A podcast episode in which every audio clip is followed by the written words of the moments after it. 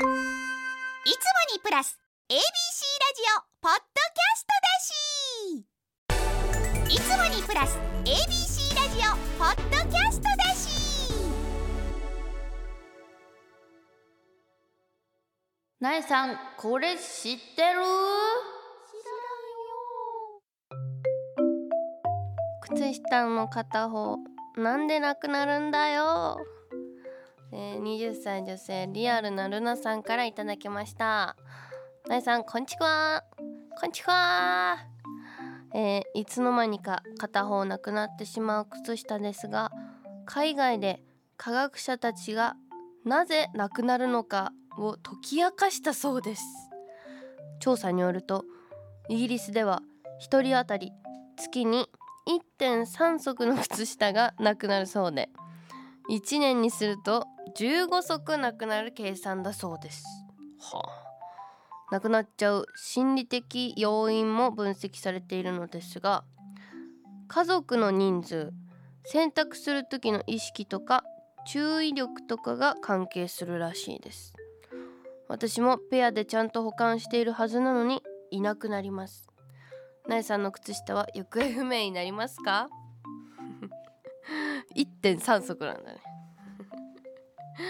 へえなえなの年重ねるにつれて靴下あんまなくさなくなってきたかもしれないですね。昔の方がなくしてたかも。なんか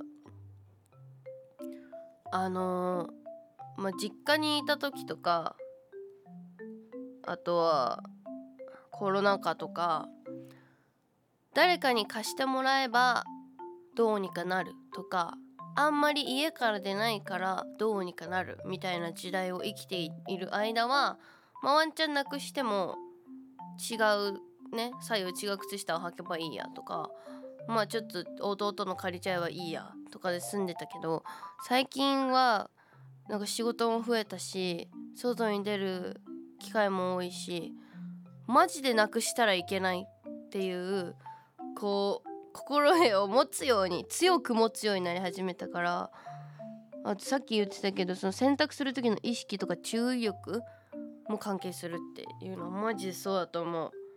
これとこれセットいってらっしゃいってちゃんと入れたらちゃんと「ただいま」って出てくるもんですからね。うん。今年はまだ1足3足ぐらいしかなくしてない。3足で3足。でもイギリスの方は1年で15足なくしてますからね。ねまだ 3, 3足ですから。なくしすぎじゃない？イギリスの方15足は。えー、まあこれはどうしようもないです。解決方法もありません。なくなったら買いましょう。もう大体だってなくなる靴下って大体もう毛玉まみれで汚いでしょ。じゃない？大体。みんな。そういうなくなっちゃったってならないと私買わないもん。新しいの。いい機会だと思いましょう。新しい靴下を買うっていうね。人間は足から始まりますから。あの歩歩くからね。はい。ということで。えー、あった解決方法。片方なくしてもいいように靴下全部一緒にすればいいんだって。全部同じ靴下にすればいいってさ。はいということでなさんから恩返し豆知識。今日は靴下についてお話ししようと思います。靴下はですねえー 穴が開いても全然履けます。苗は全然履いてます。穴開きめんどくさくなった場合はサンダルを履けばいいです。これ苗の解決方法。最近苗サンダル履いてるのそれ。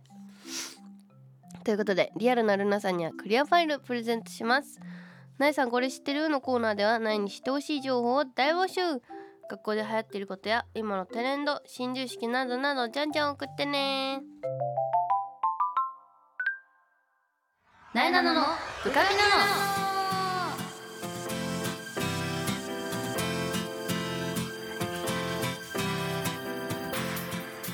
はい改めましてなえなのです。なえなののブカピなの。この番組は全国の部活生通称ブカピたちを全力で応援している YouTube チャンネルブカピのラジオ版。Z 世代の最新トレンドを番組独自の視点でご紹介していきます。はいまずはブカピ情報。地上波ブカピでは高校野球ラストミーティング通称ラスミを特集しております。通常放送で入りきらなかった感動のラスミをお届けしておりますのであのぜひ見てください。えー、YouTube ブカピでも見れますのでぜひともチェックしてください。さあ今回は現在開幕中。2023-24WE リーグカップを特集していきます。私もですね今月9月2日にマイナビ仙台レディースを応援しにユアテックスタジアム仙台に行ってまいりました。今日はですね元なでしこジャパンのメンバーで WE リーグコミュニティオーガナイザーの海堀あゆみさんに WE リーグや女子サッカーの魅力をお聞きします。それではなえなののブカピナの最後までお付き合いください。ABC ラジオ。ラジオ。なえなののブカピナの2023-24 WE リーグカップを見に行こ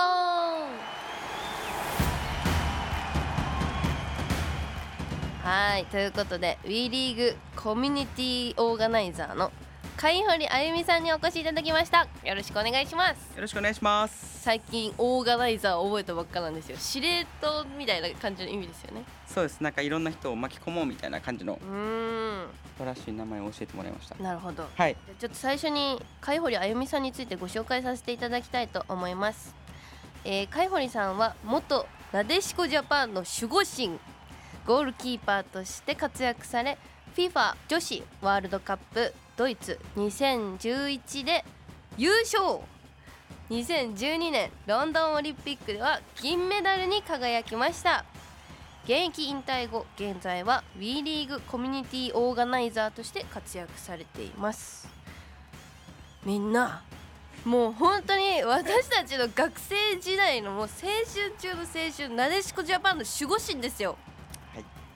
ちょっと感動してますもん私今日お会いできてありがとうございます。ずっとテレビで見てた方々ですからねありがとうございます。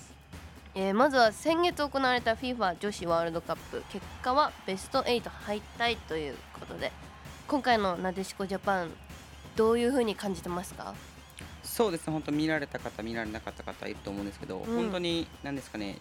女子サッカーはすごいってところをベストはい8ではありましたけど、はいすごくピッチ上で表現してくれたと思いますし、うん女子サッカーだけでいうと本当に何ですかね。私たちがやってた時以上にもう年々海外のレベルも上がってきていて、はいはいはいめちゃくちゃ面白かったです。見ていて面白かっはい、そうですね。はい。た会場行かれたりとかはしないんですか？会場は今回ちょっと行けなかったんですけど、うんうんはい、テレビ上ですけど、行った、えっと、元選手たちがいたりとも、そういう話を聞いてると、やっぱりその観客数だったりも、うん何万人入ったりとか、なかなか日本では、うん。国内ではなかなか味わえないような環境というか、になってます、今。なんか緊張しそうですねそんないっぱいの人に囲まれてやると。そうなんですよね、でもそう、緊張しそうだとかよく言われるんですけど、うん。私の場合は、ちょっとそれがやっぱ仕事はい。なので、はい。なんですかね、普段練習してることなので、はい。逆になんかそれが楽しいというか、えー、緊張しないんですか？してますけどなんかいい緊張緊張感というか観客の人がいない中でやるよりも、うんうん。あの声援の中でやれるっていうのは、うんうん。まあ、今まで生きてきてうんうん。なんかもう最高峰というか、まあ、あんなドキドキと刺激のある時はもう二度と訪れないだろうなって思うぐらい最高の場所です。アドレナリン最高潮みたいな感じですかね。もうガンガン出てましたね。はい。そうなんだ。もう一生味わえ、はい。生きてる間に味わえないんだろうなそうですね。苗ははい。なのでその中でね今回あの選手たちが頑張ってくれて、かつ今回ゴールデンブーツって得点王うん。に私たちの時にもにも澤選手が、はい。まあ、得点王になってゴールデンブーツもらって、まあ、バロンドールも取ったんですけどはい。今回はそのゴールデンブーツにマイナビ仙台はい。レディースのはい。宮沢ひなた選手が取ったので、すごい。それもない快挙というか本当にすごいと思います。もうなんかそのそんなイベントに呼ばれているなえなのもやばいですよね。やばいです。感感動してますもん。はい。緊張している。まだこの収録日にの現在はまだマイナビさんのイベント行けてないんで、なんか急に緊張感も増してきましたね。いやいや本当にね今回そのマイナビさんで言うと結構海外からタイからだったりとか、うん。スペインからだったりとか、うん。カメルーン代表の選手だったりとか、うん。はい、そういう選手たちが新しく新加入もしてるので。はあ。じゃあ喋れるかな、ね英語。くちょっとそうですね英語かな。ポルトガル語かな。ポルトガル語。ちょっとわからないですけどと。めちゃくちゃ多分楽しいと思うので、うんポケトークとかダウンロードしておきます。お願いします。はい。なんか今回のあの FIFA 女子ワールドカップ、ベスト8敗退ですけどはい。1位のなんだっけメキシコ？スペイン。スペイン。はい。スペインには勝ってるんですよね。そうなんです。はい。予選リーグではお互いがこの決勝トーナメント決まってるっていう中で、うん。まあ、4対0で勝ってるというスペインが優勝したうので、ん。なんかそういうの8位敗退になっちゃった結果的にはこう当たりが難しかったみたいなところもあるんですか？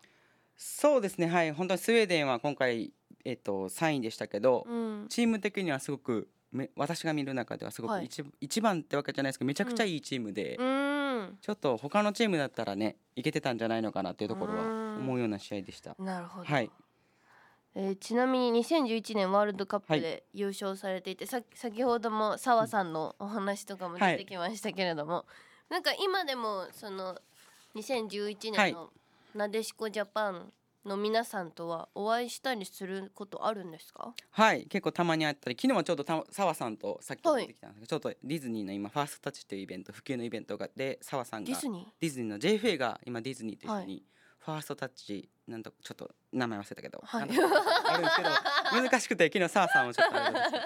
そうなんかサッカーをやったことない子でも、うんうん。なんかその初めの第一歩じゃないですけど新しい一歩はいはい。を踏み出そうみたいなえーオーガナイザーしてますね、はい。そうですはい。めちゃくちゃ、はい。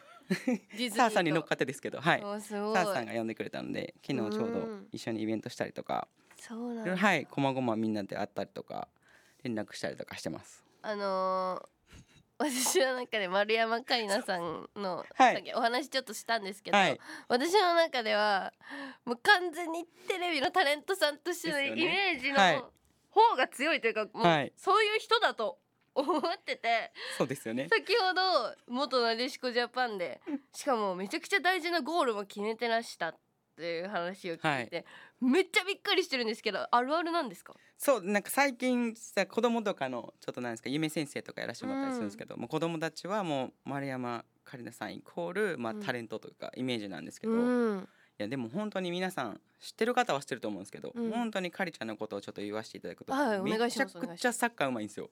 やっぱそうなんだ、はい、ドリブルもうまくて結構対戦してたんですけど、はい。独特なリズムがあってうんよくシュート決められてたんですけど、うんうん。まあ、そんな感じで、えっと2011年のワールドカップはうん。ドイツ戦決勝ゴールを澤さんのパスからはあ。かりちゃんが決めたっていうのがはあ。映像で見てもらったら分かると思うんですけど YouTube かなんかで見たいです、ね、ちょっと見てみてください。絶妙にこのキーパーのタイミングを外しててあそうなんれはい。キーパー先に動いちゃったって見える人もいると思うんですけどあれうんかりちゃんのあのタイミングの外し方というか何とも言えない。あれがうまいのでよかったらぜひ皆さんもう一度見てみてください。タレントとしても大好きですけど、はい。ちょっとなんかあのタレントの丸山桂里奈さんが俊敏に動いてる姿があんま想像できないんですよ。い やめっちゃ足速いですよ。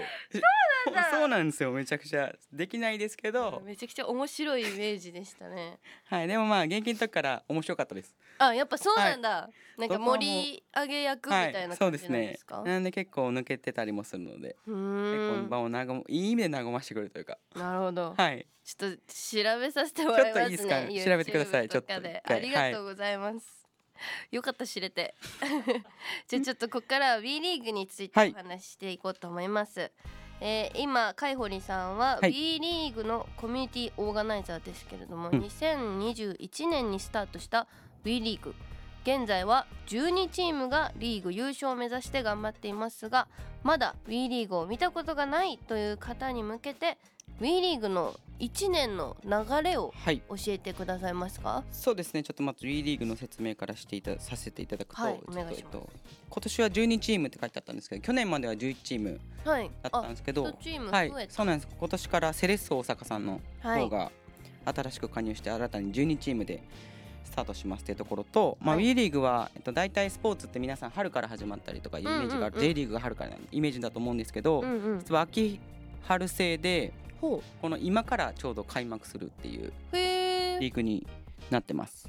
女子サッカーでいうと3大タイトルっていうのがあってはい。1つ目が、まあ、今回始まる WE リーグカップ戦っていうものと、はい。次は皇后杯。あっていうものでこれは本当に女子のうんうん。日本一を決める、もうはい。高校生とかも地域リーグから予選を始まってうん。本当に女子サッカーの日本一を決めるのがこの皇后杯ではい。あとはもう一つがこのリーグ戦っていうこれは年間通して戦う試合になってます。はい。はい。この3つのタイトルをはいみんなで秋から春の間に。はい。今はまあそのカップ戦があって皇后杯があってまあうんうん。リーグ戦というか、まあリーグ戦は年間から始まるんですけど、うんうんまあ、一番最初のタイトルがこの今回お話しする WE リーグカップ戦。カップになります。なるほど。なでしこリーグっはい。ていうのは、これはまた別？そうなんです。はい。で今女子サッカーには大きくなでしこリーグっていうのと、まあ、はい。WE リーグっていうのがあって、はい。このな最初に出てきたなでしこリーグは、はい。えっとアマチュアの最高峰みたいな感じです。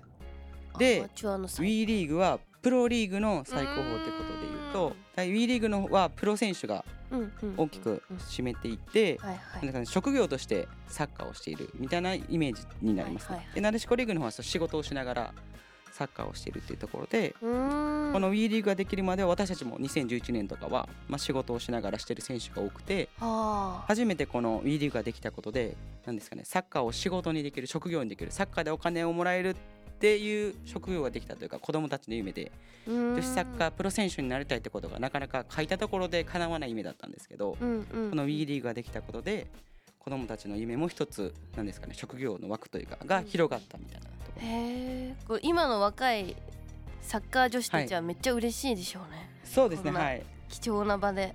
いえいえ本当にね堂々と本当に私はプロサッカー選手になりたいって言ってほしいですし、私は今支える身としては本当にそれが実現できるもっとより良くなるようにうんうん。運営側として皆さんと一緒に頑張っていきたいと思ってます。楽しみです、はい、えー今行われている WE リーグカップの決勝ははい。10月14日、はい、えー今グループステージが行われてるんですね、はい、そうです。うん、ぜひスタジアムに行って応援してみてください、はい、ぜひぜひ。そしてですねはい、この番組がですねはい、10代の中高生のリスナーさんはい。がすごくよく聞いてくれてるんですけれども、は海堀さんは実はずっとサッカーをやっていたわけではないというお話を聞いたんですけどもそうなんですよ。実は、はい、一度高校の時にちょっとサッカーやめてまして。あ！そうなんですよ。別の部活やっててサッカーじゃなくてサッカーやめおもてうはい、なんかってことはいですか、、小学生2年生でサッカー始めて、はい。で中学3年生の途中までサッカーやってたんですけど、うん。でまあちょうどその受験の時に受験の時にちょっと休むって言って、はいはいはい。ままサッカーからちょっと離れちゃったんですけど、うーん。まあ、それはちょっとなんかいろいろなんですかね。その中学生の時に実は代表候あのそのカテゴリーのアンダー16の代表候補みたいなところで、うん。その時まだキーパーじゃなくてはい。実はサイドバックとかセンターバックやっててええ実は実はで、そそこからキーパーさんになるんですね。そうなんですよ。でなんかその中でなんでその時にちょうど先ほどなでしこリーグとかいろんな話でその時は L リーグっていうはい。日本世界でも最高峰のリーグがあってはいはい。私はそこの松下のバンビーナっていうところの下部組織でなんですけど、はい。ちょうど中2の時に潰れちゃってあら。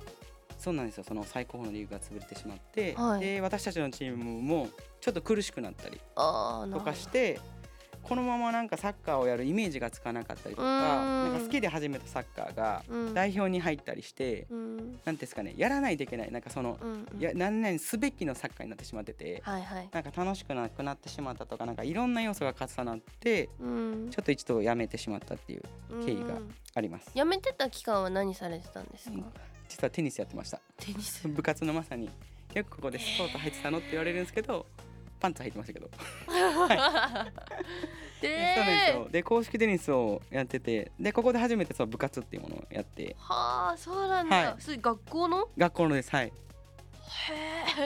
そっからまたサッカーにサ戻ってッカーに戻るんですけど。わけですよねはい。そうなんですよ。でまあ部活は部活でなんだかんだ楽しくやってて、うん。まあまあそこそこはいけたんですけどやっぱ。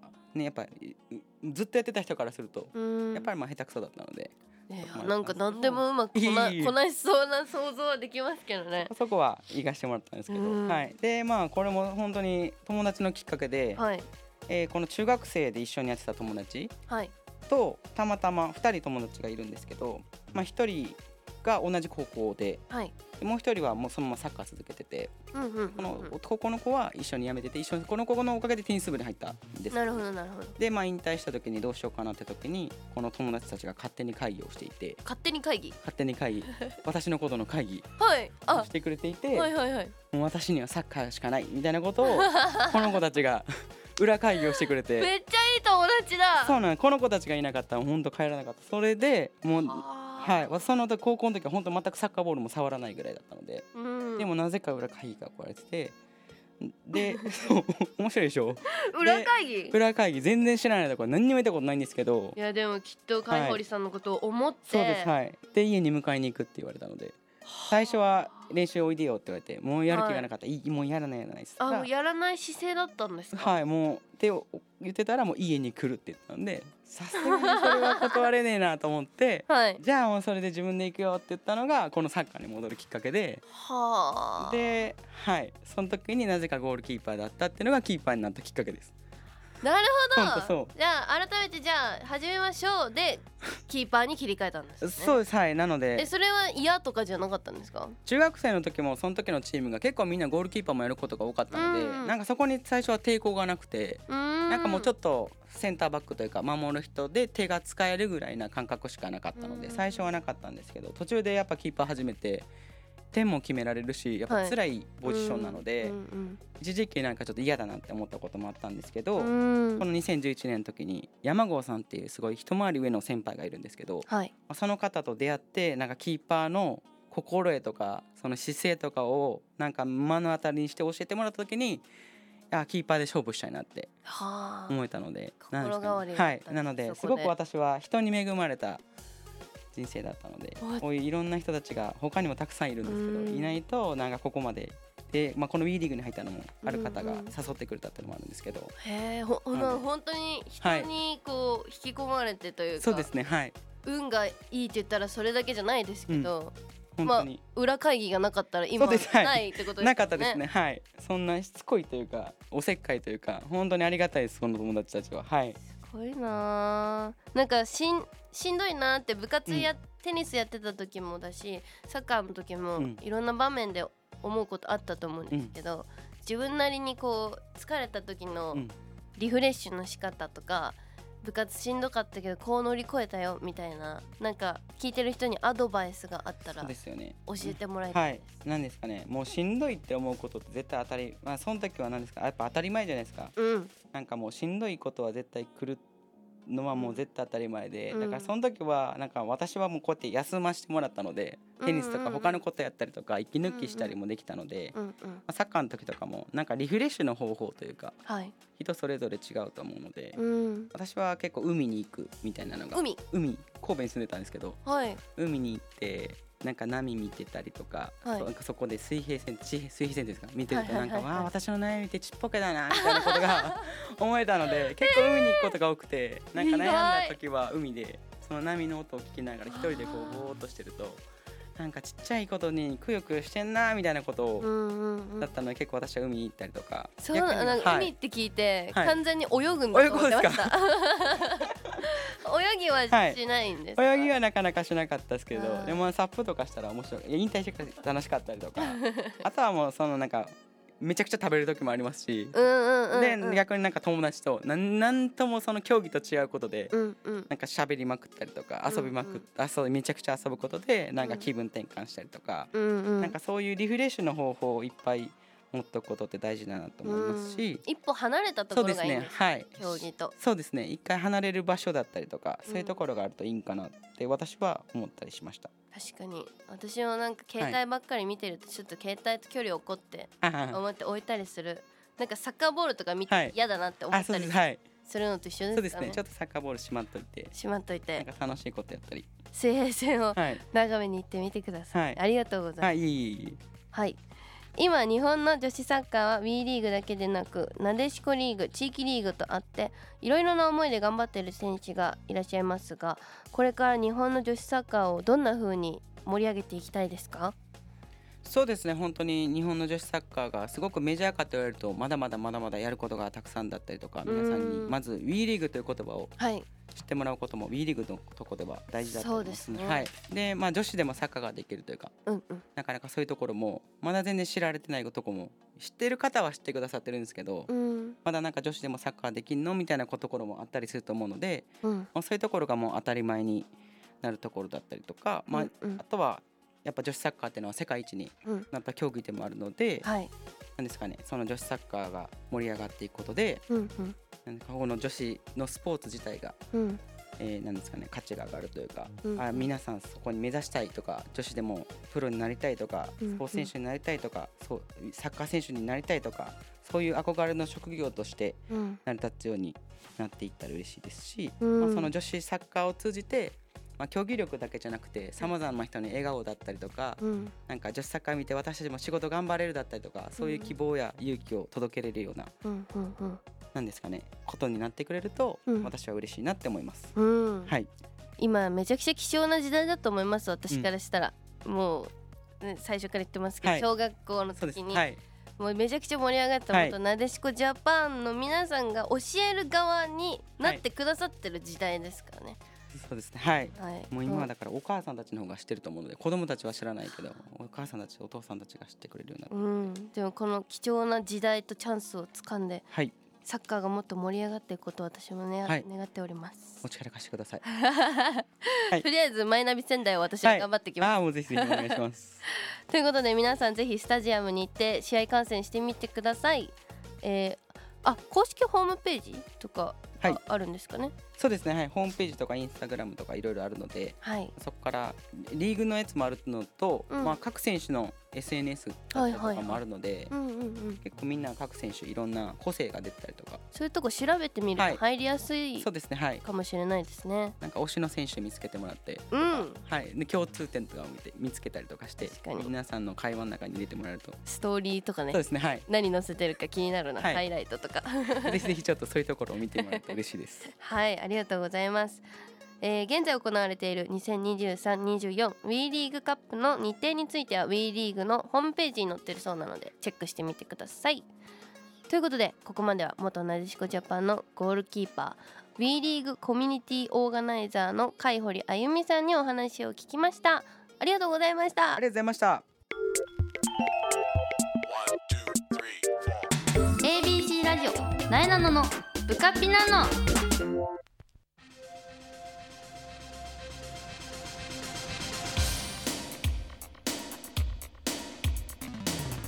はい、なえなののブカピナのあっという間にエンディングのお時間です。最後に私なえなのからお知らせです。フジテレビ系の呼び出し先生田中から生まれた女子ユニット東京湾岸ガールズのデビュー曲「ハロー日本が配信中。 RADWIMPS の野田洋次郎さんがプロデュースしてくださったデビューシングル「上の空」が配信中。そして日本テレビの「ズームインサタデー」に毎週土曜朝5時半から生出演しております。そして地上波の部活ピーポー全力応援部カピが ABC テレビで毎週火曜深夜2時14分から放送中。TVer と YouTube でも部カピで配信されてます。ご覧になってください。そしてナイさんが書いたスタンプ2も LINE スタンプで発売中。その他テレビ出演情報イベント情報はなえの Twitter、Instagram をチェックしてください。それではなえなののブカピナの来週も聞いてね。さようなら。